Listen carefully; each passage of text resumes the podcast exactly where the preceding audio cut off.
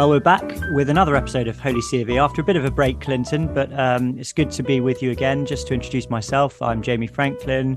Um, I am a, a, curate in the Church of England and a priest um, with Clinton Collister, my uh, my friend who is living in the good old city of Oxford. And uh, Clinton, you're a student of divinity and you do various things at Pusey House, don't you? Um, how are you today?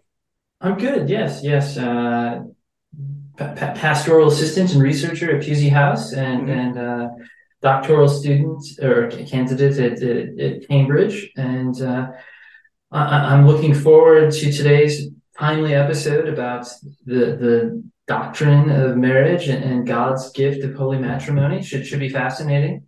Yeah. Yeah, very good, very good. Anything before we get to that, Clinton? Anything new in Oxford, or is it just all the same as it always is? You know, this is the craziest thing. Uh, I don't know if you recall, probably a year ago, one, one of our listeners from Australia wrote us saying that he had found Darwell Stone's Outlines of Christian Dogma in his library. And, and it was actually um, a gift from Stone himself and had his own. Oh, no, no, it, it had a letter from Stone within it about the nature of, of the sacrament of auricular confession. And and this guy uh, Timothy, he's been corresponding with me ever since, and he came out for the Pusey conference this summer, and now he's a student at at Staggers, and we just we just went out for lunch. So, uh, wow. so yeah, I, I, guess that that's that's been good. So he was and, in Australia, and now he's is that what is that what the story was? He was in yeah, Australia, and he's and now he's, and now he's training for the priesthood. Exactly. So wow. he was a theology student in Australia. Listen, listen to the podcast, and now he's training for the priesthood at St. Stephen's. Wow. Um, the, the other exciting thing uh, along with with folks who are kind of theologically aligned in terms of uh, Anglo-Catholicism and evangelical Catholicism. Uh, a number of us got together last Saturday to refound the Brotherhood of the Holy Trinity, which was uh, for, for 80 years a, a, uh, fraternity here in Oxford that, that was actually the forerunner to the Society of the Holy Cross. And, and, so now there are you know we had about a dozen guys come out. Now there are five five members. Uh, mm-hmm and and so that was exciting on Saturday to see that kick off once again. Yeah, wow, lots going on, lots going yeah. on. So I'm, I'm, glad I asked. I was I was going to make some kind of humorous comment about how Oxford tends to be a fairly uh, static and conservative place, but but obviously not. Obviously not, Clinton. Well, um, I mean, I, I, was Edmund Burke said, um, you know, con- conservation. I wish I could remember the exact phrase, but but um, the means of our, our conservation require change or something to that effect. So so yes, we, we are conserving, but it requires action. Uh, yeah. What about you? How are things in Nottingham? Uh, well, I, well, they're just the same, really. You know, just parish parish ministry. You know, um, preaching, celebrating the sacraments, providing pastoral care. You know, just just the same old stuff. Nothing is nothing is exciting, Clinton, to say really in terms of anything different. But um, I'm pleased that we're back on Holy CV. We've had a bit of a, a bit of a time since our last one, haven't we? And today we're going to be joined. Well, we are joined. We're not going to be joined. We are joined by Father Luke Miller, who is the Archdeacon of London. And you're you're also an author, aren't you, Father Luke? We were just talking about your book, A Lifelong Springtime, which is um, subtitled the, the Life and Teaching of Father George Congreve, which was really released last year. And uh, today you're going to be talking a little bit with us about holy matrimony and marriage and things like that. But let's um, let's just say hello to you to begin with, uh, Father. It's it's great to have you on. Thank you thank you for being with us. Thanks very much, Clinton. It's great to be here. And uh, Jamie, it's really, really good to be with you. Thank you. Fantastic. And thanks for coming, Father. And, and you were just telling us, Father, that you you are the Archdeacon of London, but you're also you're also a rector in in Tottenham. Is that is that right? Well, I was uh, before I became ah. Archdeacon of London. I was a, I was a, a, vicar in Tottenham. I'm now also a rector in the City of London. Ah, that's um, it. Yeah. Which uh, uh, I'm still supporting House for Duty here in the city uh, in the parish of St Andrew by the Wardrobe, uh, right. with St Anne's Blackfriars and St Martin Ludgate. So I've got uh, uh, two churches that exist, and one was lost in the Great Fire of London. But prior to that, I was 17 years uh, a parish priest in St Mary's, Tottenham, not ah. very far from the Spurs ground. No, very very nice. Are you a Spurs fan? Well, you know, um, my father was a priest, and he was a priest in Sheffield, and he famously went visiting and uh, he said he was asked that question: "Are you a, are you a fan of Sheffield?" And he said, "Oh yes, of course I am." And uh, the, the, the, the chap looked at him and said, uh, "Yes, okay, but uh, town or Wednesday?" Uh, and uh, my father's advice was that one should always support a football team which is a long way away and no threat. Mm. And so, I, I, keep an eye on what the Spurs are doing, but I wouldn't say I'm I'm I'm I'm, I'm not good at being a supporter in the sense that I don't follow football very closely. I see, I see, I see. Well, that's that's fair enough. I, I am a Spurs fan. I grew up ah. going to I grew up grew up going to White Hart Lane, um, so I guess I probably went there at some point when you were when you were just around the corner when I was you know a teenager or something. But um, yeah, it's a probably yeah. That's that's extraordinary. Yes, yeah, absolutely. It's a magical place. Um, mm. Haven't been for a long time though.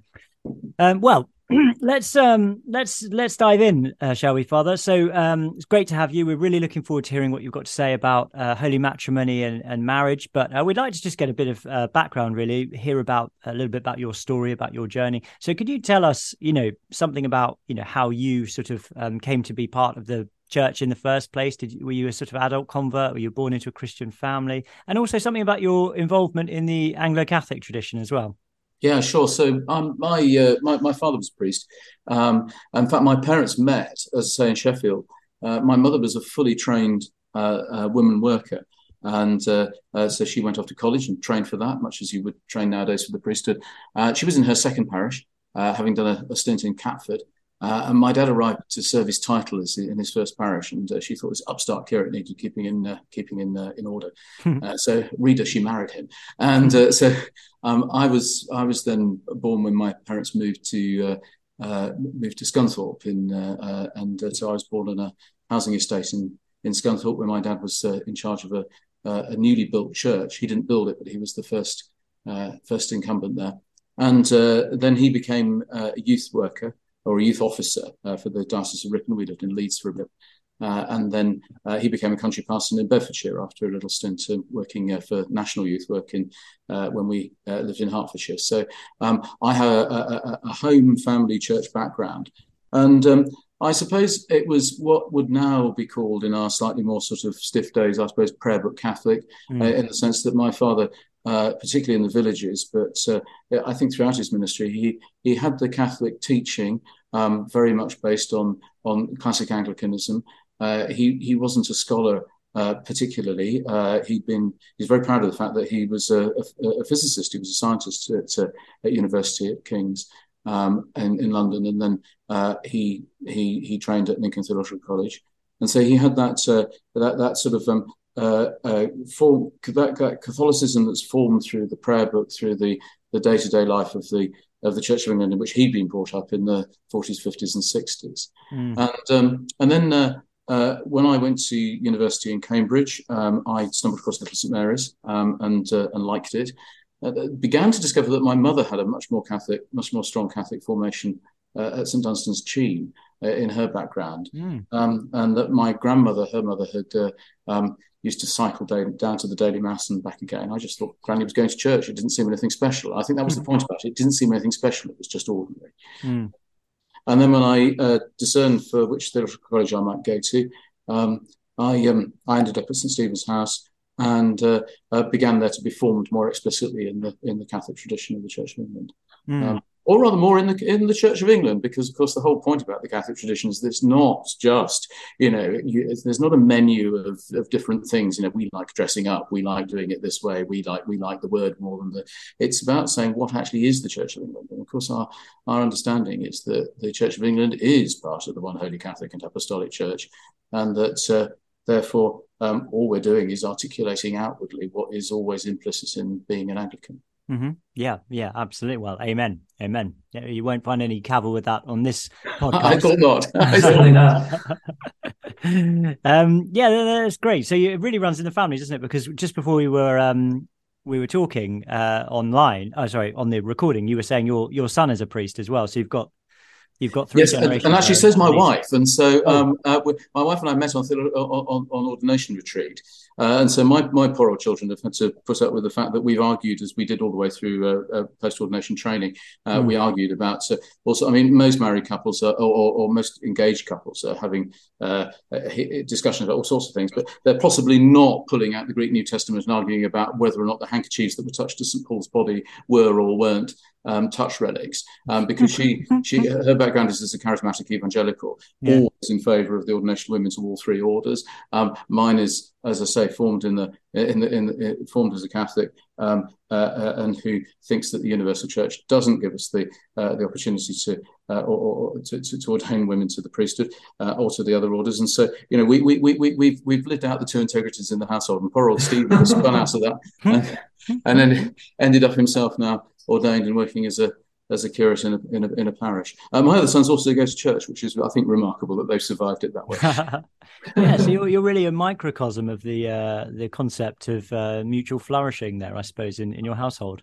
I hope so. I hope so. Stephen and I are of one mind. Um, uh, uh, his, his, his, mother and brothers are of the other, and uh, we all crack on and get on with it. Yeah, that's great. Yeah, it's good to hear. It's interesting. Uh, this is not obviously directly relevant, but the the thing you say about the um, St Paul's handkerchief, I actually wrote about that in my my doctorate. I use that as one of several examples of of enchantment enchanted objects in in in the in the New Testament. It just seems to me to be, it just seems to me to be quite clear that the, the object was was uh, charged with with spiritual power. So I, I, don't really know what the argument against that would be, but it just seems to be straightforward uh, as far as I'm concerned. Well, it was the only time I always cite it because it's the only time my wife came in and said that I'd won the argument. That was the only. the only we still remember it to this day because it's the only argument I've ever won. All right. well, it's good. It's good to it's good to win at least one of them. Um, just just a just another little sort of a bit of a question, sort of um, round out a little bit about your experience. So you've been uh, you've been a you've been a parish priest. You're, you're an archdeacon now.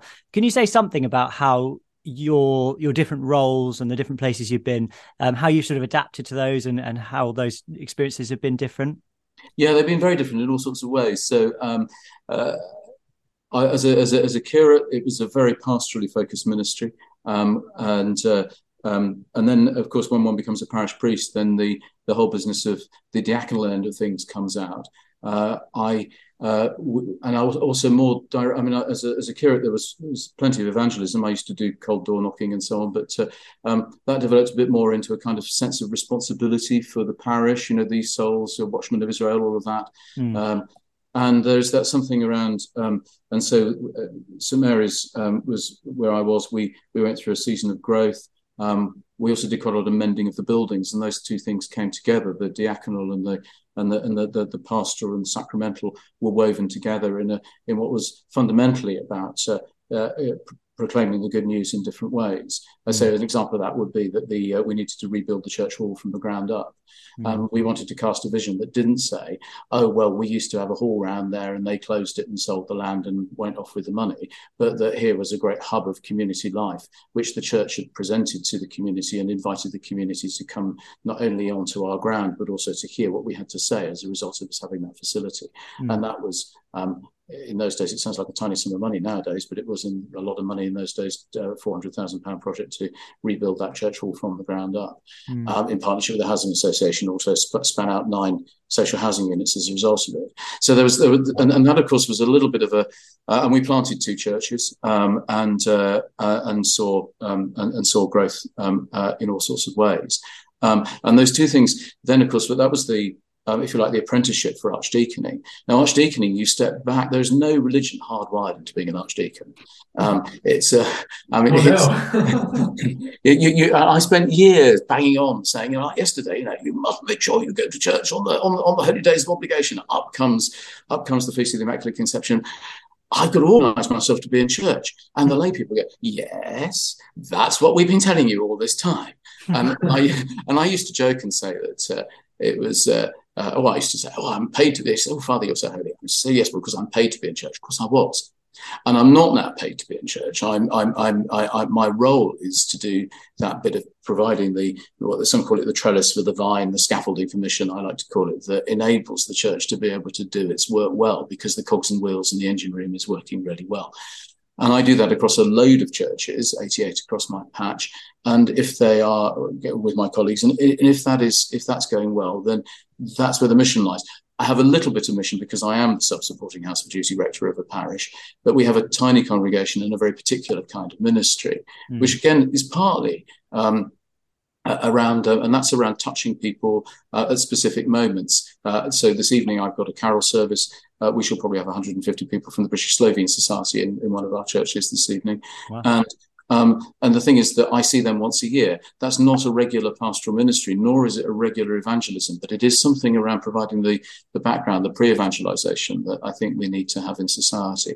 Uh, and we do a lot more of that, perhaps, at least I do in the city. Others do, do their city ministry differently, but my day job doesn't allow me to do much more than, than, mm. than that. So it's been a different kinds of patterns of ministry yeah. Uh, and, of, and of experience. And could I just ask, you know, that, that switch from you know a more sort of um past sort of immediately pastoral ministry which is more closely associated with uh, associated with a group of parishioners in a, in a in a church setting to the archdeacon setting which you know as you say is more of a sort of stepping back and providing the trellis. I mean that that seems um well, I don't know. I mean, uh, can you just say something about that? Because it seems like, as as somebody who's called to ordain ministry, that's you're you're sort of you're giving something up there, aren't you? By by making that step back. Can you can you say something about that a little bit more? Yes, I mean, I, I think what, what, uh, giving up, or perhaps going back to hmm. Being very much more focused on the diaconal end of what it is right. to be uh, an Anglican minister, if I can use that broad term in that way.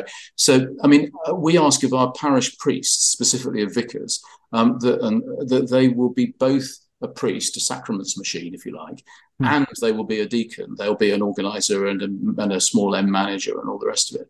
Um, and so most of us have that dual experience and think of that as being normal. Um, and uh, uh, but but actually there are ministries which focus on more on one than on the other. Mm. and so there are those whose ministry is very much more focused on on, the pastoral. Um, one thinks of the chaplaincy work, um, those whose ministry is focused very heavily on the sacramental. Um, we don't have chantry priests any longer, but that kind of ministry. And, I, and my observation from the outside of of the Roman Catholic priestly ministry is that uh, um, it's very much more focused specifically on you're the only person that can celebrate the sacrament, so you better go and do that, and other things have better be picked up by others. Mm. Um, and the, and for me now, the diaconal piece, the bit that's about managing, organising money, businesses, and uh, and, uh, uh, and, and, and and and frameworks, that stuff is what is what's front and centre for me. Mm. Um, and but it's not that it's not um, part of the ordained ministry. It's not that it's not part of holy order. It's just that it's that bit of the holy order which is about waiting at tables mm. um, and uh, just occasionally being bunged on a gridiron and, um, and, and, and, cooked over like St Lawrence was and cooked over the fire and having to say I'm done on that side now. You can turn me over because you do have to be the person that can sometimes take the take the lightning in a little bit. yeah, yeah that's a, that's a great answer. I, I had my, my wife told me yesterday that that uh, she, she was having a conversation with somebody and, and, and explaining sort of frustration at, at her job as a teacher and and um and they said yes well as Christians we all say we want to be servants and, until people start treating you and speaking to you like you're a servant and then it gets a lot harder. Uh, mm. That's exactly it. Spot, absolutely spot on. Mm. Yeah, absolutely. Yeah. So, uh, well, thank you for that. Uh, just one more question before we ask you to say something about the the, uh, the main subject today.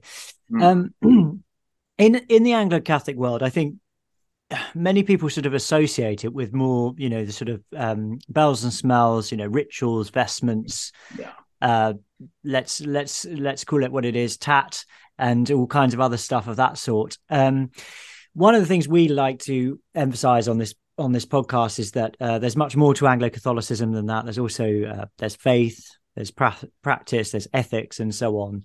Um, you're somebody who clearly has an appreciation of that that unity of dogmatic, moral, and liturgical um, theology in in Catholic Orthodoxy. Um, can you just can you just tell us something about you know how how you came to see that that unity and how you see it now? Yeah, certainly. I mean, uh, and I think that's really helpful. I mean, I've often said to curates that uh, the uh, that the ministry of the uh, in in the church is a life led and not a job done, and I think that's true actually of, um, of of the whole of the of the ministry of the baptized, the life of the baptized. It's not a hobby mm. undertaken; it's a um, it, it's a life led, and as I've said earlier, the uh, my own background was of a slightly more austere liturgy. You know, I wasn't brought up with. I mean, my, both my parents liked it, but but, but the actual expression was was um, certainly not uh, um, you know Central London Anglo Catholicism in all its glory. Much mm. as I've I have over the years benefited from that and enjoyed that immensely and love it to this day. Mm. Um, and uh, uh, and for me, it was um, around growing into uh, yes, the beauty of the liturgy and the uh, uh, but there's something around what underpins all of that, and I think it's it's two or three things. I mean, there's and, it, it, and it's a, it's a virtuous circle. So it's difficult to where, where do you break in on the hermeneutical circle of this. But there is something around um, uh, believing this to be true, um, and um, uh, well, let's go back because I think Augustine would be right. You don't start with believing it; you start with living it. So there's the, mm-hmm. there's the there's the rhythm of life.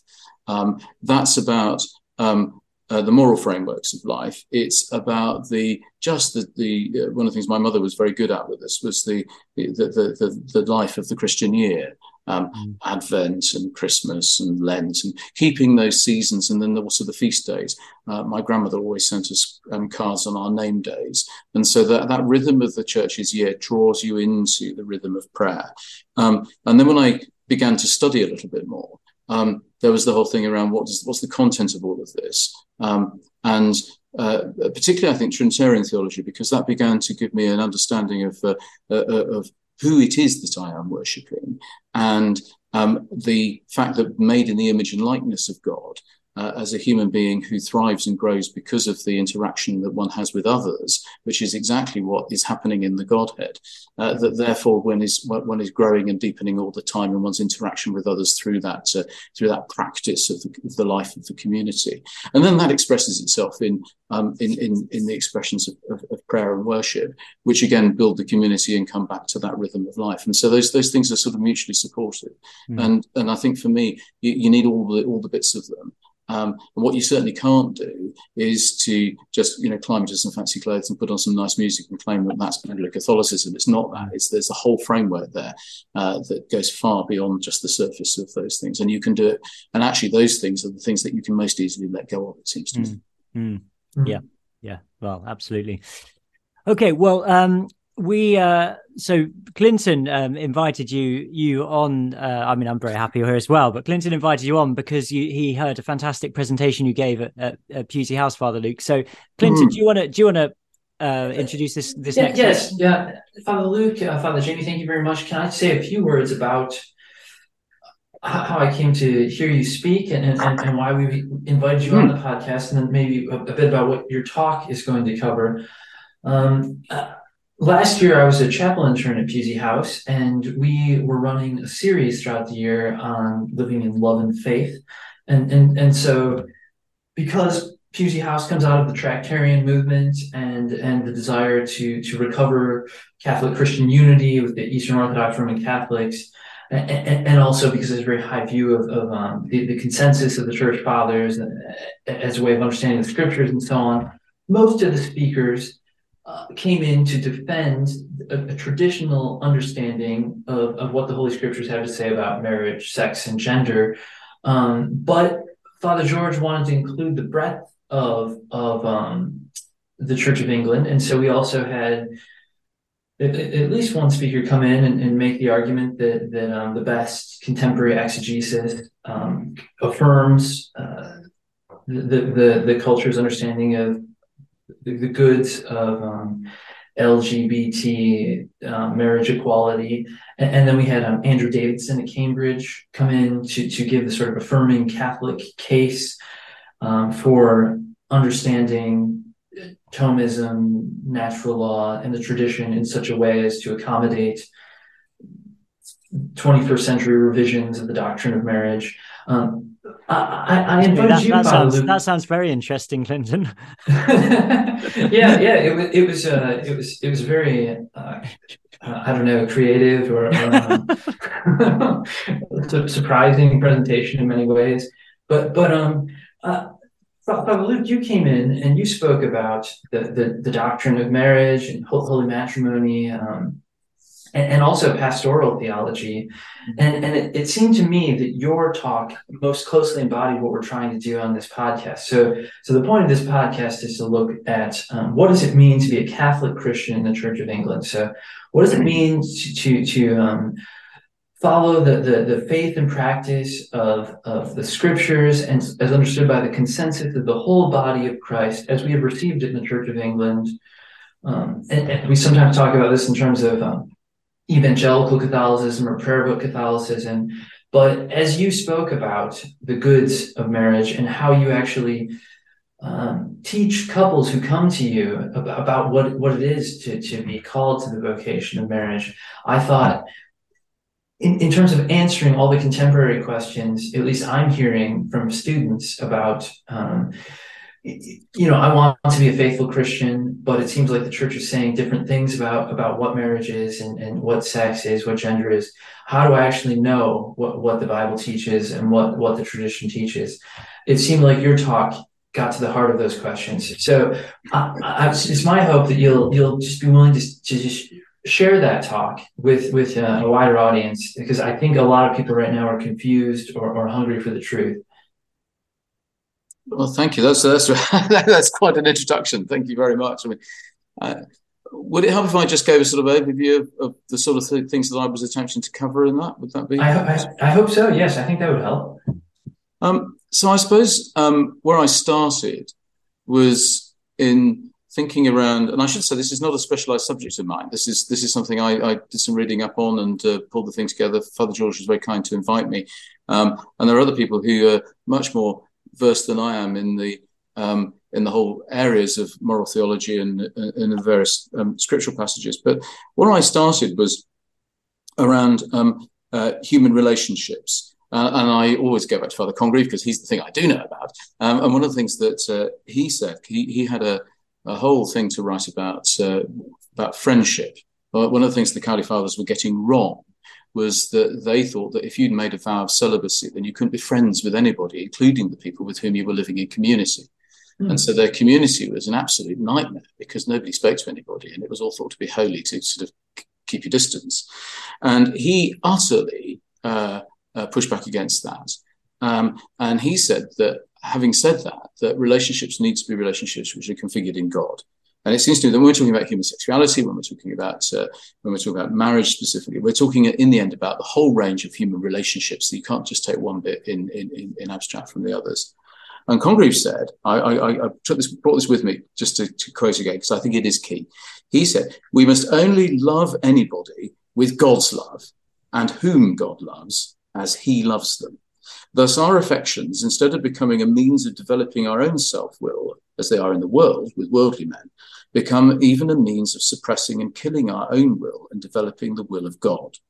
And what he meant by that was that uh, when I reach out to someone else in relationship, uh, if I'm doing that in a way that is truly godly, the way that God loves me is that he sacrifices himself for me. He came into this world to save me. Um, and uh, he, he offers himself to us in that way. And so, um, what's what's happening then when um, uh, in the incarnation is is that God is God is coming to us. And so I'm sorry, Bishop Sarah, do you need me to go away and do this somewhere else? That's right. Well, we're, we're only recording, so it's not. Bishop Sarah's is coming to get the kit for her recording. I no, I, know, I noticed the Bishop of London wandering around in the background. it's, just, it's a slightly a slightly surreal moment. I'm, I, am in in her house of home. You should say. so, so, so, so, you, you can you can you can edit this bit. So, yeah. so so so so when we're talking about relationships as a whole, um, uh, then this is about uh, uh, not about me looking for what can I get from them, but what am I giving to the people with whom I'm in relationship. And, and, and the thing about that is that because God is configured as as Trinity, and we know that the, the whole thing about each person entirely and completely gives themselves to the others, and it's in giving that we are actually actualized. So you take a child to nursery, um, and the child begins to develop their own character. Keep a child at home with no interaction, the child doesn't even learn to speak. And so we develop our characters only when we're giving out to others. We see this infinitely in the holy in the persons of the Holy Blessed Trinity, who therefore are infinitely actualized and therefore infinitely three, but in the very but, but by definition, because of being infinitely offering themselves to others, are completely and utterly one. Mm. And um, that's the the, the, the, the, framework within which I think we need to look at all of this. And I then spoke about um, uh, uh, uh, about how um, uh, that, that phrase of St. Catherine of Siena, which I think Bishop Richard Chartres made famous when he used it in the royal wedding when um, uh, when when Prince William and Princess Kate got married, and he said that the that she had this thing that you are each other's work of art, that you're you're making one another, but actually you're also making yourself, and when you offer yourself. So that's that's where I sort of began. That was the um, that, that was the beginning of it. Um, and then do you want to press on and just just just I mean oh yeah, yes please please. Chip in if you, if you think.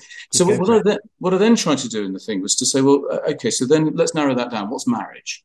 Um, and uh, and I began with the idea that marriage is a gift of God in creation. Um, and uh, uh and that's uh, the prayer book um, it's uh, also uh, what we see in, in Genesis. It's also the uh, the Roman Missal, which has this extraordinary um, prayer um, in, in the, the, nuptial blessing in the Roman Missal. Is um, the companionship that they had in the beginning is endowed with the one blessing not forfeited by original sin nor washed away by the flood. Mm-hmm. The hmm. one blessing not forfeited by original sin nor washed away in the flood. Uh, and, and that's an extraordinary thing.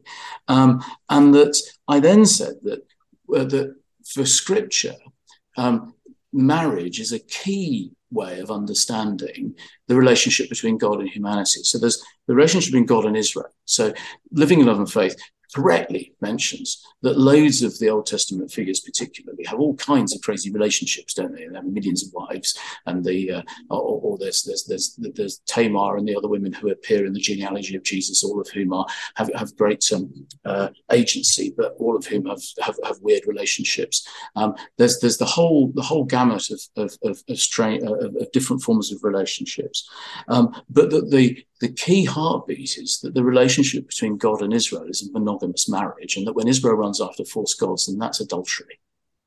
Uh, and uh, and the, so the contrast between the individual behaviours of individual figures and the relationship between God and His people is is is said. And then the other bit of it is the eschatological piece in Ephesians five, where the marriage feast of the Lamb, which I think is what I partly what I called the called the paper, uh, and that uh, um, and that, uh, you were once in darkness, says St. Paul in Ephesians 5, now walk in the light, and uh, that, uh, the, that, the, that the church will be washed of all, um, uh, washed of all stain and presented as a, as a bride.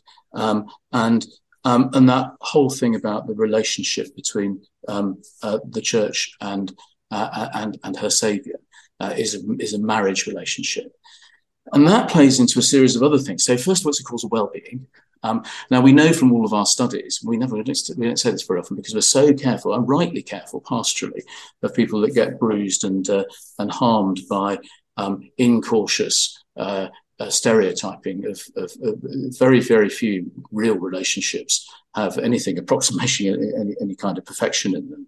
Um, but uh, but there is truth in the in the observ- just straightforward observation that um, the um, uh, the, the, the best way to bring up children is in a household which has a mother and a father, or at least a mother figure and a father figure. Uh, that's not to diss all those, all those households where, for all kinds of reasons, um, that's not present, but it is just to observe that that's the case. That marriage provides a, a framework for well-being, particularly when set in the wider community, because when, uh, again, a marriage relationship that is closed, which comes to that in a minute, um, is unhealthy uh, because it's inward looking. It's not about looking out and uh, uh, and open. And and then the whole thing about indissolubility plays back to the eschatological understanding as well, because a marriage which is simply a contract for a period of time, and no one I think is really suggesting time limited marriage with specific dates when it will end, come what may, even if they're still in love. But but the idea that there are prenup arrangements and all the rest of it, that's not actually marriage. That's just that's a different form of relationship. Mm. Um, and um, and and it's a and it's it's it's, it's underpinned with a vow, um, a, a, covenant which is underpinned by what God is doing in it, um, as well as by what we're because we we can't do these things on our own, um, and so it's underpinned by God's action, um, and uh, and so I talked a bit about uh, um, how the indissolubility of marriage is a really important part of it, uh, but again pastorally you have to be really clear that that doesn't mean that people shouldn't sometimes uh, separate because uh, a marriage which has become violent um, or, um, or, or abusive is not one which pastorally one can do anything uh, to support, and indeed one pastorally should be seeking to to, to ensure that uh, the people are in a safe space.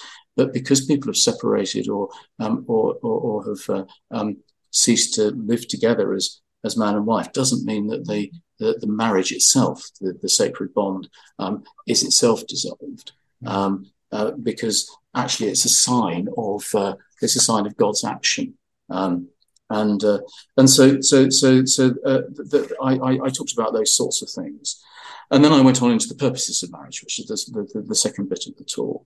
Um, I suppose one thing I might just say is about the vows, and then I'll pause, and you may want to come back at me, which is that uh, uh again this is about the teaching you know, because you, you asked me about how do how does one teach this stuff, and um, one of the things that's been really controversial, particularly in recent times in, in, in Anglican circles, has been the vows, um, you know, and specifically obey and worship, and uh, and of course uh, um, the, uh, uh the the thing about obe- obedience is that it, I use what I always say to a couple, and I, I have a 99.9 success rate in persuading couples that these are the, the way supposed to use, and Jackie and I used them when we got married.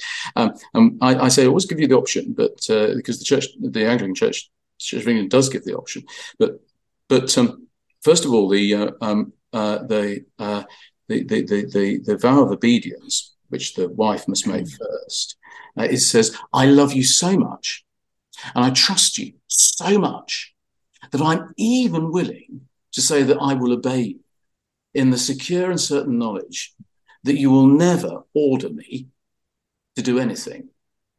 Or perhaps a bit more perhaps a bit more dangerously, you'll never order me to do anything that's not in my very best interest, because that is the position that the church has vis a vis her Lord and Savior Jesus Christ.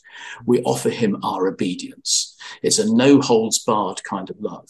And in the eschatological framework of Christian marriage, that is what the bride does to the groom. That is what the church does to Christ. Ephesians mm. 5.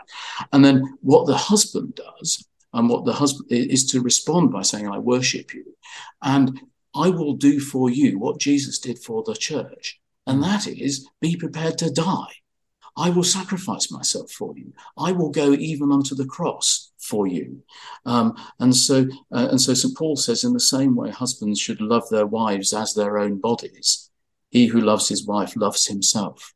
And so, um, he, and this is it's a radical repositioning uh, of the place of men in a patriarchal society because it's saying that the only purpose that you're there is to sacrifice yourself um, for, uh, for for your wife, um, and um, and so that's a no holds barred kind of love that says that the wife is like the church and the husband is like Christ offering himself on the cross. Are you up for that? Is your marriage that A star kind of kind of gift of mutual gift of, of love, or are you looking for something that's a sort of you know B grade marriage? Mm. That I don't use these words when I'm pastoring people, obviously, because this is uh, over egging the pudding completely. I, I, I, try to offer the offer the options and then and do that in a relatively neutral way and step back. But actually, I think you know in this context, I can say, look, you're looking at something here that is, uh, and it's not something that can be forced, and this is why marriage must be free in a Christian context, because you cannot take on an eschatological living as though the fall had never happened kind of way of life. You, you can't force that on someone else. You can only be prepared to do that if you accept that freely. And because you're living, you're, you're saying we're going to live as though the fall was not there and then see what happens. Um, now, of course, wheels come off all the time, but that's the ideal, and that's therefore the the, the, the fundamental of what we're teaching.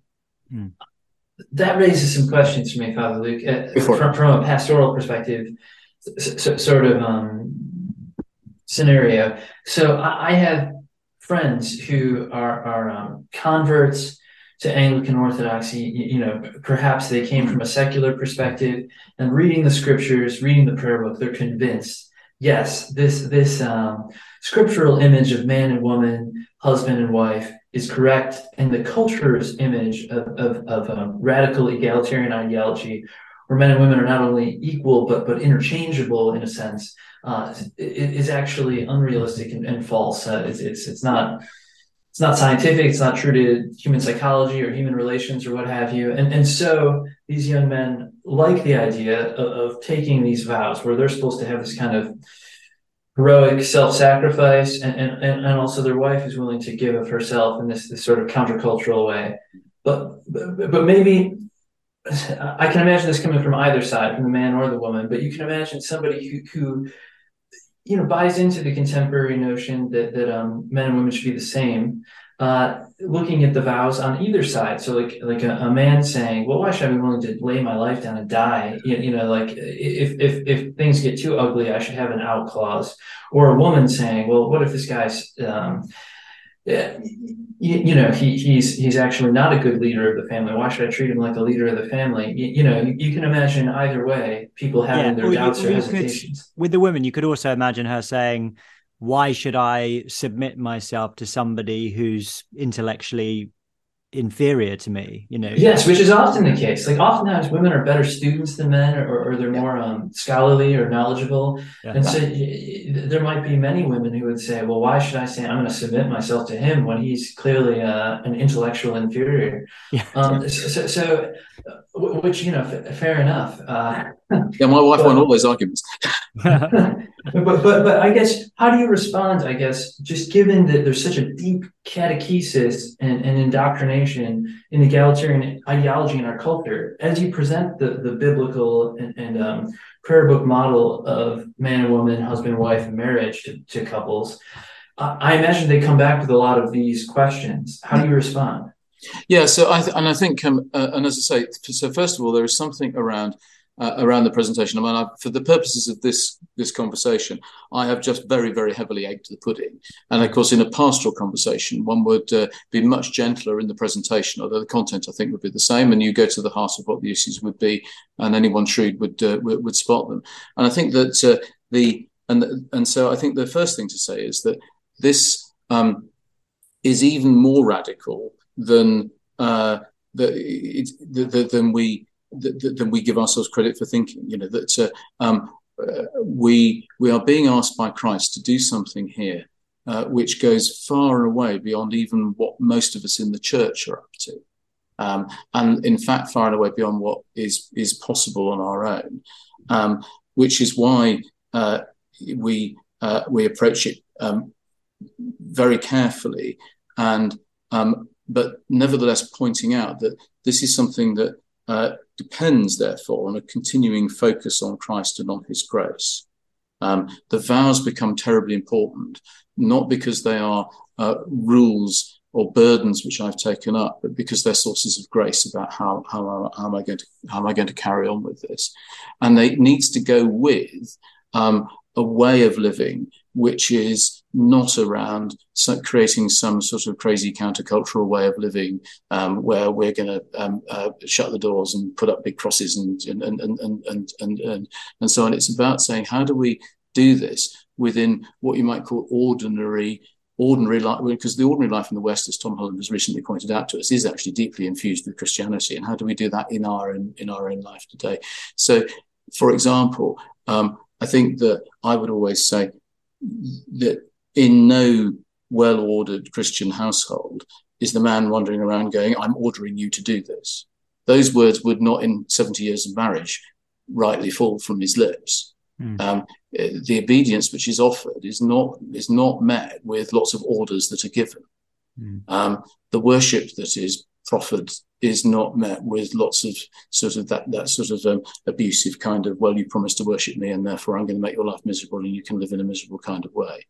It, it's uh, this is a, a, deeper thing than simply saying well here's a, a surface way of, uh, of, of, of trying to live in a um, in a in a slightly odd way as though we're um, you know living out medieval reenactment and uh, uh, uh and and, and doing that in day to day life.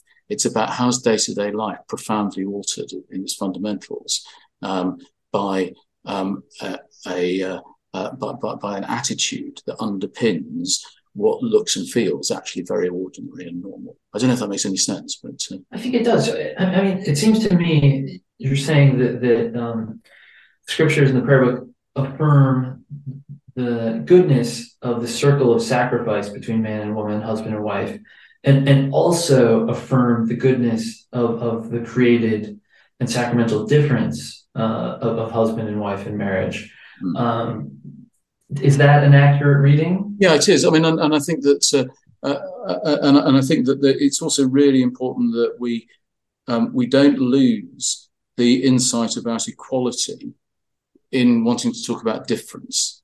Mm. So that, uh, and I think that the assertion that things can be equal but different, um, or and indeed that the, and that there are inequalities which lie in other things, but the fundamental equality remains the same. So, for example, um, a man and a woman uh, will share in both being equally and completely parents, um, uh, but their role in being parents will be very different, and they might be better or worse at different aspects of parenting.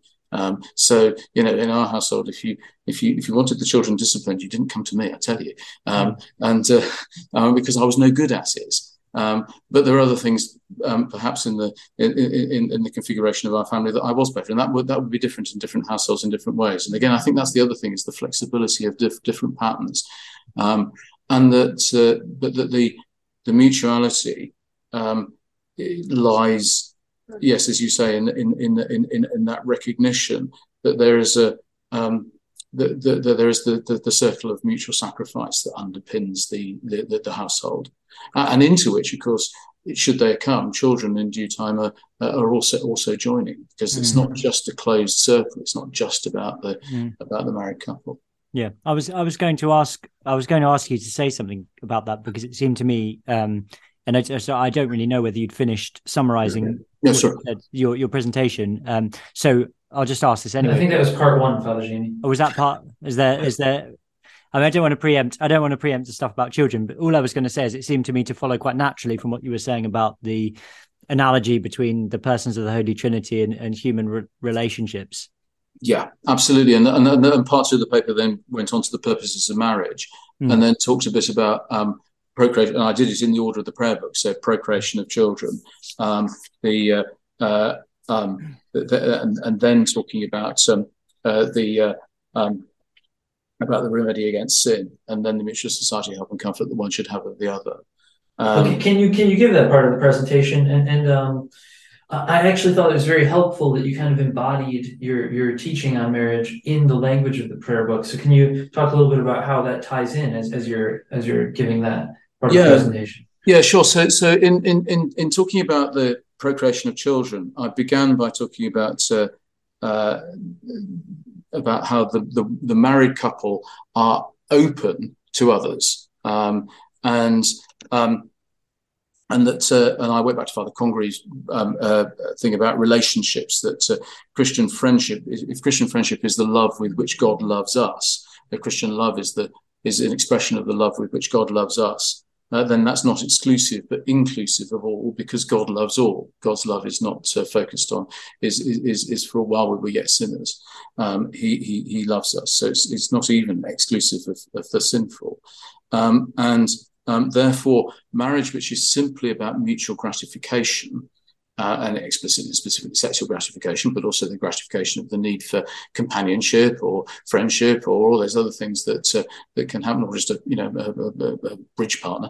Um, the, the, these things are all um, uh, where they where it's a closed circle. Then that's not what uh, Christian love is, um, and um, all properly. I, I, I suggested that all properly ordered human relationships are open ones um, and, are, and, are, open to others.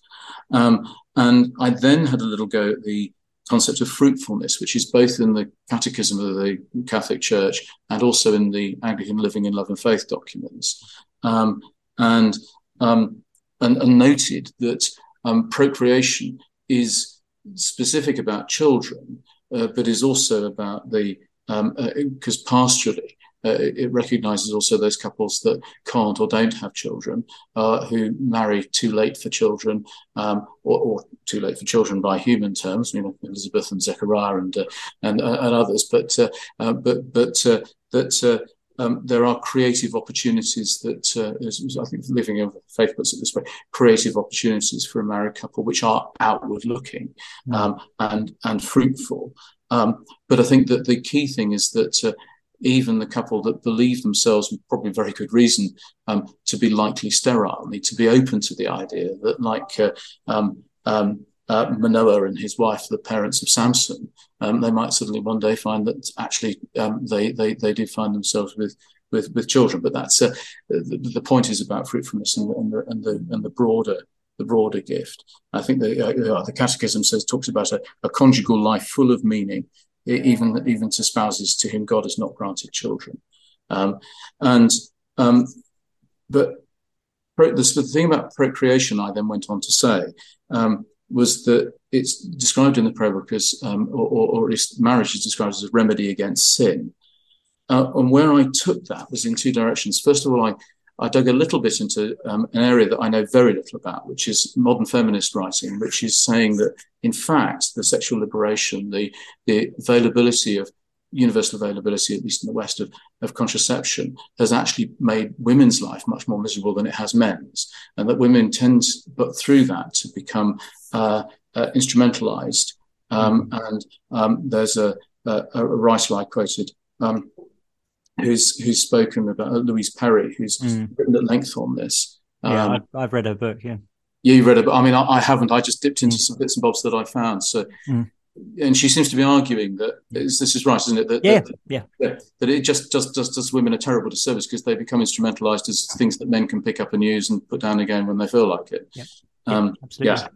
And, and, and I said that they, uh, and so I, I, I played on that and said that uh, uh, the, the, uh, well, so I went on from there to say that um, the, the, the, this is again about the, the, the lack of openness and talked about in the, the, the, the phenomenon of the incel um, yeah. Uh, who is, of course, able in some ways, may not have a physical relationship, um, but is able in some ways to have all the experience because you can look, not necessarily touch, but certainly feel and, and all the rest of it. Uh, uh, and and yet, because atomized, um, and and I and I um, there's a uh, I, I read some Eric Mascall and some bits of uh, where he quotes a, uh, a book of uh, Charles Williams's, Charles Williams uh, has this this this person who uh, is in love with a woman. Uh, he can't. He, he, he she's he's unavailable to her. She's unavailable to him. So he creates a simulacrum of her. Uh, and instead of it giving him everything that he wants, it drives him mad. Hmm. Uh, and Mascall makes the point that uh, for a phenomenologist, it shouldn't do. You should be able to, if you have the phenomenon, if you have the experience, it should all feel fine. But actually, there's something much deeper and much more interior than that. And we see that we see that truth expressed in the incel experience, in the, the, the lack of satisfaction through pornography and so on, and that um, the um, and that what's going on here is what uh, Augustine called concupiscence, which is that whole thing where um, because I'm focused on myself and what I want, and I have a disordered relationship uh, as a result, um, and of course he would have said that that happens in in every human relationship uh, and every sexual act and so on. Um, and that uh, what I picked up from that though was the the idea that in in marriage you have the framework where you are specifically being pushed outwards from yourself all the time, and so it's the remedy against sin in the sense that it's it's pushing you away from that use of others for my own gratification and towards uh, towards procreation, um, and um, this was where I then linked back about um, about same sex sex. Um, as opposed to just simply same sex marriage. And, and actually, all forms of sex that are outside marriage. Um, and said that the point about this is that at this point we begin to dig into um, why has the church said that sex outside marriage is wrong? Well, it's for these reasons of, mm. uh, of needing it, of, of, it needing to be open to procreation and, and outward looking, and that we're seeing in the outplaying of the sexual revolution um, uh, the uh, the deleterious effects of of, of, of, of that. And, and actually, I suppose I, I didn't say this in the talk, but given that most of human society most of the time has not had a Christian concept of marriage, um, uh, th- there is this whole thing that the fall um, has uh, caused this great gift to be something which is um, which works against us rather than rather than for us. Mm-hmm. and then I and and, and then I um, and I touched a little bit on uh, Humanae Vitae and uh, the whole business about are we putting ourselves in the place of God and the various different bits of language in the uh, in the scriptures. I think it was in morning prayer this morning, 1 Thessalonians 4, where, um, uh, where, where, St. Paul has one of his lines which you sort of skip over and you go, oh, you know, did you just say that? Uh, because he says, uh, um, um, God did not cause to be impure and to reject this teaching is to reject God. Mm-hmm. and you go, oh, yeah, I read that. And you go, hang on a minute. Um, is is it, it, what's going on there, and and and uh, and that the and the the, the, the, the significance of sin, mm. which is the rejection of God, and, the, and and then I went on about the the mutual society help and comfort one should have of the other, pointing out that even in the modern uh, books which put that as the first cause of marriage, it nevertheless needs to look back and play into the fact that the gift of marriage also brings husband and wife together in the delight and tenderness of sexual union and and the and, and, and the gift of uh, and, and, the gift of children and um, and I pointed out that um, the um, the, the again going back to that thing that the union of the flesh is more than just simply the experience it's the profound unifying thing that happens um, as a result of that which is I think what's being pointed out by the philosophers when Mascall's talking about this whole thing about um, the, the, the phenomenon on its own is not mm. enough. There's something something deeper than that. Mm. Um, uh, but then this is about um, a union of um, a, a, union of life. Mm. but the the mutual society help and comfort that the one should have with the other needs similarly to remain open to others. And if it doesn't remain open, then it can similarly become a closed circuit um, and therefore, that's the whole thing about taking a new place in in in, in society, about the circles of friendship and uh, and connection. Mm-hmm. And I mm. sort of wound it up there um, by again coming back to that whole thing about that. Uh, actually, this is about the broad sweep of human relationships, mm-hmm. and that tinkering with one actually is tinkering with the whole network of how we relate to one another as human beings under God. Mm. Yeah, I mean, that's that's uh, that's fantastic. Um, food for thought there, uh, Father. Thank you so much for that. Just a just a comment on the um, just to comment on the the Louise Perry thing, and uh, mm. it sort of it sort of leads to a just a sort of follow up question. Really is, you know, one of the things I think Louise Perry is doing in her book, The Case Against the Sexual Revolution, is that she's uh, she's identifying really quite um, quite insightfully lots of the lots of the serious problems particularly for women that the that the sexual revolution is causing. Um you know one one of the things she says is that women are by and large less inclined to what, what the term she uses is socio sexuality i think which basically means a propensity to have sexual relationships with people you don't know to you know yes. to one night stands and so on. Women don't really want to do that generally speaking but they are they feel the pressure to do that as they as they grow up into you know late teenagers and, and adults because that's what men expect of them. And yeah. of course the you know of course the concept of pill and, and and so on makes it much easier for all this to happen. And men are physically stronger than women so they're more likely to assault women when they get into these situations and, and so on and so forth. So she she identifies all that stuff really clearly. But then what she does is she offers this um, advice. And i think it's i think it's sage advice. I think it's good advice. It's better. It's better advice than the advice the world gives. It's it's things like, um, you know, don't uh, you if you when you meet a, when you meet a guy and you like him, you start going out with him. Don't have sex with him for six months, or you know, mm. take some time to make sure that he's a safe person and that he's not going to assault you, and that you know he's not going to he's not going to do X, Y, and Z and you know if he does you know accidentally impregnate you then he will he will act decently and you know it's it's like it's like a kind of um an attempt to ameliorate the, yeah. the terrible conditions for women. That's that's kind of the way it came across to me. But it seems to me that the it seems to me that really the the solution comes back to what you're saying about marriage and sexual relationships either being these these closed inward focused relationships or being open to all this other stuff that you've been talking about you know i mean centrally of course procreation but having that kind of um, what, what, you might call a, a, sort of posture of, of openness to everything that might come from from such a relationship mm. um, and I, I, wonder if that's I wonder if that's what you'd say to that kind of that kind of pushback, which which is you know the, the clear pushback would be well you know times have moved on, and we prefer to see marriage as as a, you know a mutually beneficial arrangement between two people who are who love each other and are sexually attracted to each other. You know what what's wrong with that? Um, what, what do you think about that? Yeah, I mean, that's a, I mean, superficially, it's very attractive, but I think what it lacks is the is the underlying element of sacrifice, mm. uh, which seems to me, I mean, this is something I picked up from Father Congreve very strongly, that, uh, and also from some people like Saint Thérèse of Lisieux, that um, that sacrifice is at the heart of of, of, of Christianity. It's, well, it's at the heart of the heart of creation because um, uh, there is because um, he didn't because, because Christ coming into the world um, sacri- comes to sacrifice himself for us. He did not cling to that his equality with God, but emptied himself, and the sacrifice begins in the moment of creation. In a way, the sacrifice begins when um, when when when God uh, creates that which is distinct from Himself uh, in order that he may love it, because love involves the sacrifice of knowing that the beloved may, if love is to be loved, and the beloved has to have the option of not loving. And that's, of course, what happens, loving back, and that's what happens in the fall. And therefore, um, if the relationship is simply about this is a mutually beneficial arrangement that suits us, then actually that's not about sacrifice. That's about it being beneficial to me. Hmm. Um, it's about me making a contract. Um, and although it might be mutually beneficial, ultimately I'm only looking at myself. And so it's ultimately uh, it's ultimately selfish and narcissistic, um, rather than outward looking, and uh, and therefore it can't truly be love.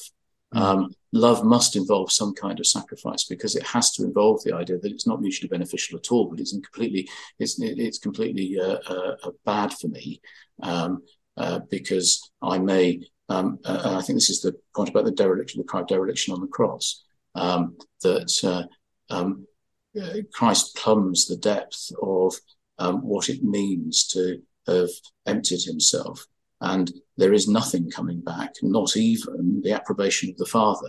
You know, well done, you've done this. Um, um, Austin Farrer has this wonderful phrase that uh, my confessor was forever giving to me uh, when uh, he says that um, almost everything that we do, even when we're doing good, we have a little bit of us that's looking at me and going, "Isn't he brilliant? Isn't he doing good?" Um, mm. And he talks about this terrible mirror, and it's only in only in heaven, says Farrer, where the terrible mirror will at last be dashed from our hands, and we can look with unveiled faces uh, and, uh, and, and know as we've been known. Um, and I think that that's the, that's the answer I would give. It's a, it, on the surface it looks great, but actually it can't really genuinely be love because there's not enough sacrifice in it. Hmm. Okay, Clinton. Clinton, I'll I'll um I won't ask any follow up questions because I know you've got you've got further questions, so I'll, I'll hand over to you. Well, I, I, I do have closing questions, but before that, I just have a sort of tangential question. We have had a couple episodes recently where where, where we discussed the, the theology of Eric Mascall, and and, and um, I'm just trying to remember where where which book you're thinking of.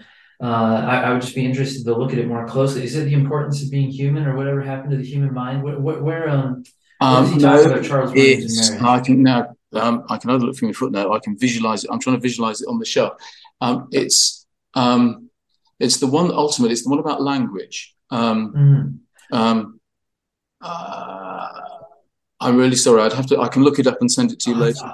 I know which one you're talking about. Okay, um, I can't think of the name of it right now either. Okay, well that, that's helpful. But I, I, guess I, I really like the, the the Williams point there about um, it, you know, so, so, much of contemporary discussions of, of, of, marriage and, and partnership and uh, relationality has to do with sexual gratification and companionship. And and um, Williams' point there seems quite brilliant in that uh, if if we're the ones determining what this um, sexual satisfaction comes from or should should come from or, or what have you rather than um, receiving that as a given from God. Uh, even if in the short term it's, it's satisfying, that, in an eternal sense or in a deeper sense, there's something unsatisfying about it. That, that seems quite a profound um, observation. Yeah, I, I, think that's right. And I think that's where, um, I mean, there's a whole industry built on the fact that pornography doesn't actually satisfy. Mm. And, and I think that that's and yet it seems to. Um, you know, the, the moments of gratification, and this is a. I mean, there's so much, isn't there, about human art and literature and all the rest of it that, uh, and, and, spirituality that tries to take us beyond the the, the the, the immediate gratification, which actually doesn't gratify, doesn't satisfy, and then leads us to um, to need more, and then more, and then more. Um, and I think though the, I mean, you were you were asking me about you know being pastoral about this stuff and of course it the, the, the, the difficulty is that one also wants just to be real about the fact that particularly for young men um, uh, or younger men but for um, but but for um, for, for human beings there is a, a very strong sexual desire and sexual drive and simply to say, you know, don't do it doesn't help, or that, you know, say more prayers and go and sit in a cold bath. Uh, and that uh, there is something around um, how we are genuinely and real about these things while not while, as pastors while hanging on to the the, the, the, theological and practical truth. And again, I, I find Congreve enormously happy on this because not just on, on, on this subject, but on, on every aspect of the, uh, of the Christian life. You know, he says, you know, you, you can have done a, day, a whole day's journey and uh, feel that you've got nowhere. Uh, but actually, you did because God was walking with you on the way, because He said, I am the way. And so He's with you when you're on the way. And you might feel that you're just back at square one, but then you pick yourself up and carry on forward, which is where all this fits with the, the whole thing around um, uh, around regular confession, around um, the fact that most confessors will will, will recognise that, um, or most of us, just just speaking as a penitent, that you know I'm forever going back to my confessor with the same sins. Mm. Committed in the same way and in, sometimes in the same context, um, because um, uh, that's that's what it is to live a real human life. But that doesn't mean that I shouldn't be confessing them, and it doesn't mean that I'm not making progress. And I yes. think that, that that that pastoral bit also needs to be in there because it's so dangerous. It seems to me, particularly in this whole in our sexualized society, simply to say, "Well, if you cross your legs, it'll go away," and think and think holy thoughts, it'll go away because it won't. Keep fighting the good fight. Uh, uh, but but I guess it, it, this all brings up another question for me. It seems like a key aspect of your framing of the Christian vision of marriage, sex, and gender is the biblical narrative from Genesis to Revelation of, of, of the creation of man, and woman, yes, but also the relationship between Christ and Israel and Christ and the church, uh, uh, of, of this relationship between husband and wife. And so this is not an individualistic uh, sexual ethic or, or, or understanding of, of uh, human nature, but it's one that that is um, looks at the person and embeds our understanding of the person in terms of of, of the broader understanding of God's relationship to, to mankind.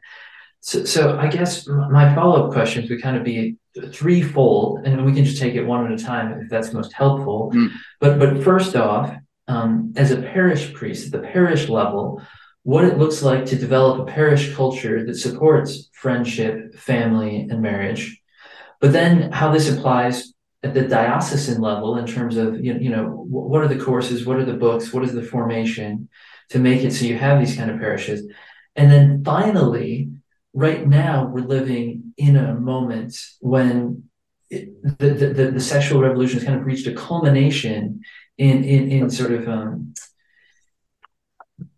on one hand a desire to to pass on this Christian vision to to um, relationships that lie outside that vision, and, and so that would be the kind of conservative aspect of the of the sexual revolution. Then on the other hand, sort of um, nominalist and antinomian radical wing of the sexual revolution, where, where the, the, the attempt is to deconstruct any sort of given uh, created or sacramental reality to, to marriage, sex, and gender, and, and to allow simply the, the human will uh, and human desire to determine all and remake all in, in whatever um, the the individual ego desires uh, or, or, or, imagines.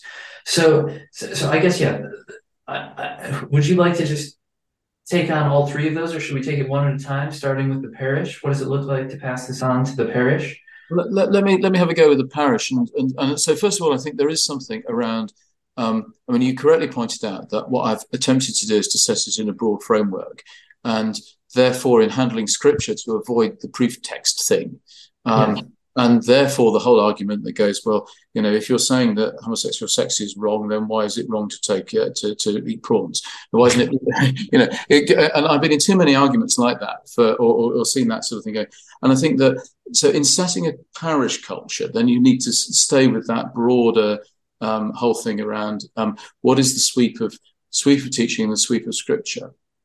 And in for most controversial subjects, um, I found it helpful, or found it helpful, when I was a parish priest of a larger church, not to um, uh, only seldom, and, and, usually in the context of, um, of, of the study group and uh, or the personal conversation, where there's an opportunity for comeback and and, and debate, genuine debate, uh, rather than one one six feet above contradiction in the pulpit.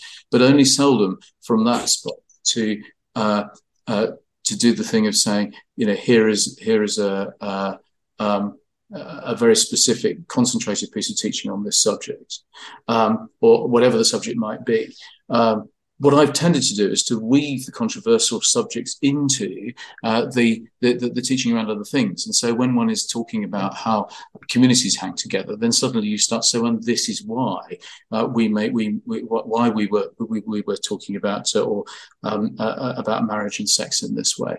Uh, this is why when we're talking about God's gift of life and death, we we have a particular teaching about um, about abortion or or about euthanasia, and so we and rather than preaching a sermon about those subjects, is to is to show how they all fit.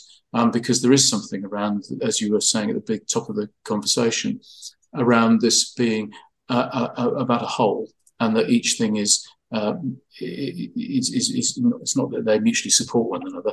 That sounds rather negative, but that, that all of these things fit together into a larger picture, uh, and they're all aspects of that picture. And to keep that going throughout all all levels of parish teaching, and uh, and then I think there's the other attitude which which says not that we are a group of uh, you know, not that this church is even seeking to become um, a gathering of the elect um, and that we must call out impurity and wrongness and you know tell you know and, uh, um, but actually to uh, simply to be to recognize that the a church which is genuinely growing and evangelistic will be like the early church was that we will alexander the coppersmith will be a member of our church. And so also will simon magus be a member of our church. Um, and that sometimes peter and paul will be having an argument face to face with one another and that that will be going on and that we will be a group of, uh, of sinners on the way not a gathering of the elect or even a group of sinners who are seeking to work out what sin is and chuck it out. And i think that um, for me, inclusivity, which has become a hot potato word in the Church of England, has got to be about saying, um, here comes everybody, and all of us are being called to change. Um, and that I am, uh, uh, uh, uh, and then I think the third area is around, and, and, this is more and more explicit, I think, in the in the modern church, has got to be something around challenging the um, the actualization which says, I find my identity in being different from you rather than saying, I find my identity in where we are together, um, children of God, um, in the similarities.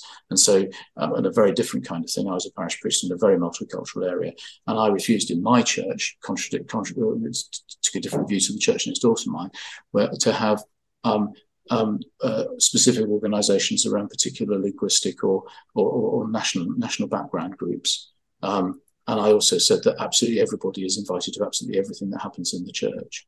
Um, because it's got to be inclusive in that in that broader sense. There will be some things that are more appropriate for for some than others. Doesn't mean I didn't have a mothers' union or a children's group or whatever, but that um, but that you you, you you've got to try to not play that game of saying I find my identity in difference. Mm. So that's how I try and do a parish thing. Um, I mean, in terms of the um, um, uh, uh, uh, of the the, the, the diocese and the, uh, and the and the, the church more widely. I mean, I think we just have to be honest and say that the Living in Love and Faith process has been a noble effort to try to provide some materials, both nationally and to and to cascade them out. And actually, I think different bits of the church, you know, we're a bit thin on stuff, really. You know, the, the catechesis, the books, the the things that we could reach for. Um, in writing that paper, I was not exactly able to go to, you know, here's the marvelous brochure that's been produced by the whoever whichever group that uh, we can all draw on, and here's all the material for Sunday schools and uh, and, and, confirmation classes, and even even marriage preparation. Um, it's all a bit homespun, and I think we just have to be really honest about that. And that's maybe something that uh, you know we're learning. We should be trying to correct a little. Mm. Um, um, and if you know some material, I'd love to know about it because I was I was thinking about this and uh, thinking, well, you know, where might that stuff be?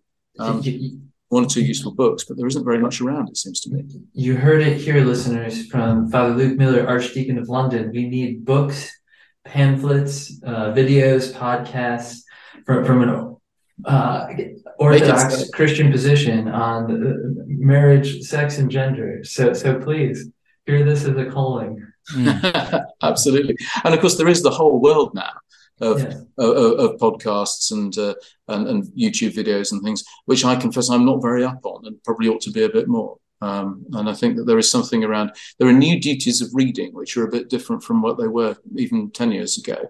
That uh, maybe people of my generation need to wake up to a little bit. I, um, I, I don't think so, though. I do think that you're you're speaking to an actual lack.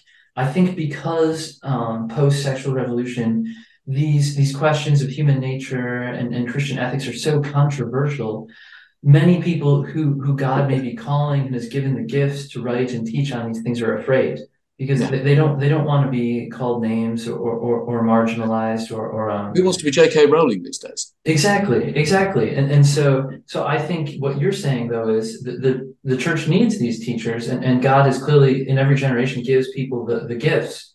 And yeah. so it's just a matter of, of um, having the courage to say yes. You know, we were, we were talking about what the Virgin Mary yesterday. You know, she she she said yes to her calling, and I'm sure there are people out there who have this calling in our communion and they need they need to to um, you know by the grace of the Holy Spirit have the courage to to teach and, and to write and to record. Yeah, thank you for that. I think that's that. I think that's true. Hmm. And then I suppose uh, the, the last bit was uh, you asked about you know what's going out, uh, out in the world, didn't you? And the uh, um, the, the, the broader piece, and I, I think there are voices. It's interesting how the debate is shifting a bit. People are being prepared to, as you just described. So perhaps some of us need to be um, standing forward in the church a little bit. That there is that's beginning to happen, and uh, um, you know we we were just talking, weren't we, about uh, um, um, people like J.K. Rowling and others who are opening up debates. It's not just all one way, mm. and Louise Perry and uh, uh, and others, um, and um, and there are also others who are putting uh, who, who, are putting the case in, in, You know, there's a debate out there. Um, right. And I, and I think that one of the things that uh, particularly is happening is a, a, a realization around the feminist voice. Um, and it's been a particular joy as somebody who's uh, a traditionalist on the ordination of women to be able to um, to, to, to wholeheartedly support voices from the from the feminist position who are beginning to speak into some of these issues around human sexuality. Mm-hmm. Um, and uh, and I think that um, there is something around how um, how those voices where are those voices in the church and how do how does the church speak speak with and to those voices as well as um, some of the others which um, have, uh, yeah have seen seem to be easier to articulate somehow. Um, uh, yeah so and, and, this is something that we need in the anglican tradition. Um, my wife really admires the work of alice von hildebrand and and, and um, her, her, her books on, on man and woman and, and the, the privilege of being a woman and uh, from a, a Roman Catholic perspective, but mm. but um I mean clearly we have we, we have this this rich biblical and, and um, you know patristic um, wealth what wealths to draw on for, for women in our own communion and hopefully we'll see more of those um, yeah. you know a- adding to this teaching and, and contributing. Yeah. Mm. I, I, think that I think that's right, and and, and I think it's a you know, it's about where are those voices and how how, how to how to find and hear them and to and, and, articulate them and to um, yeah, and uh, I suppose one of the one of the things that uh, you know I, I, can't stop being a, a middle-aged white middle-class man, but uh, where are the where where, where where, where where where's the little slot where one can one can help oneself a little bit in these things? Um, yes.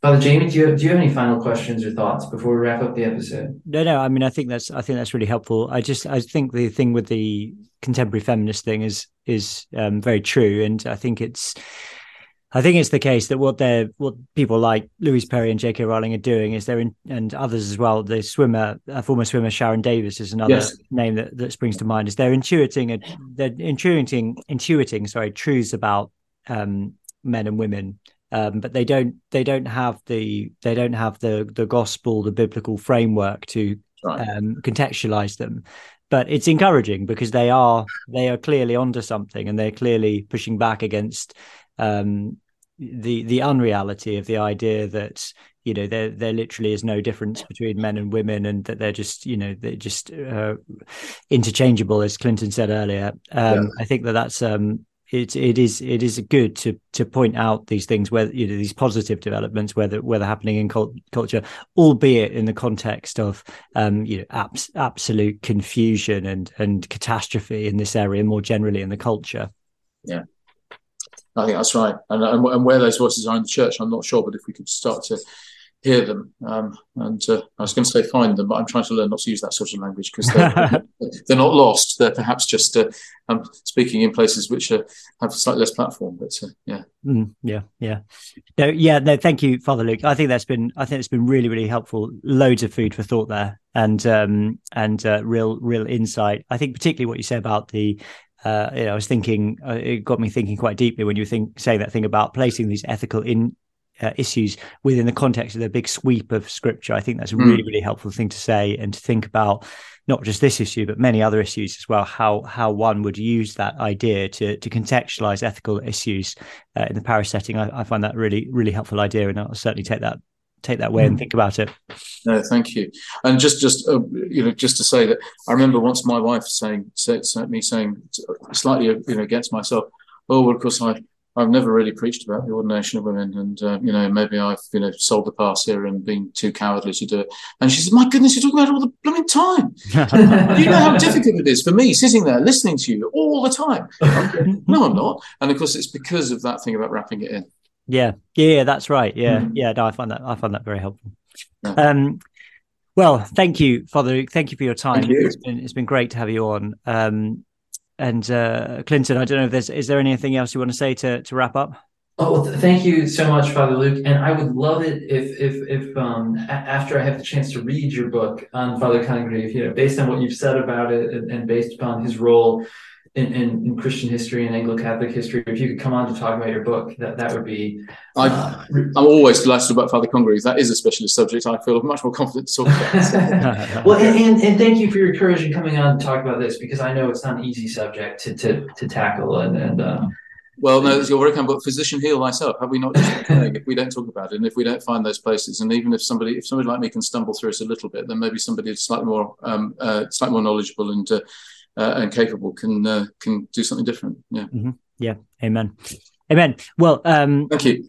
Thank you, Father Luke. Um, if you'd like to uh, give us any feedback or comments, uh, you can email us at holycrv at gmail.com and follow us on Twitter at holycrv1. Um, but until next time, uh, we'll say goodbye. So uh, goodbye to Father Luke and uh, to Clinton, and uh, goodbye from me as well. And uh, we'll look forward to being with you again. Bye bye. 拜帮我洗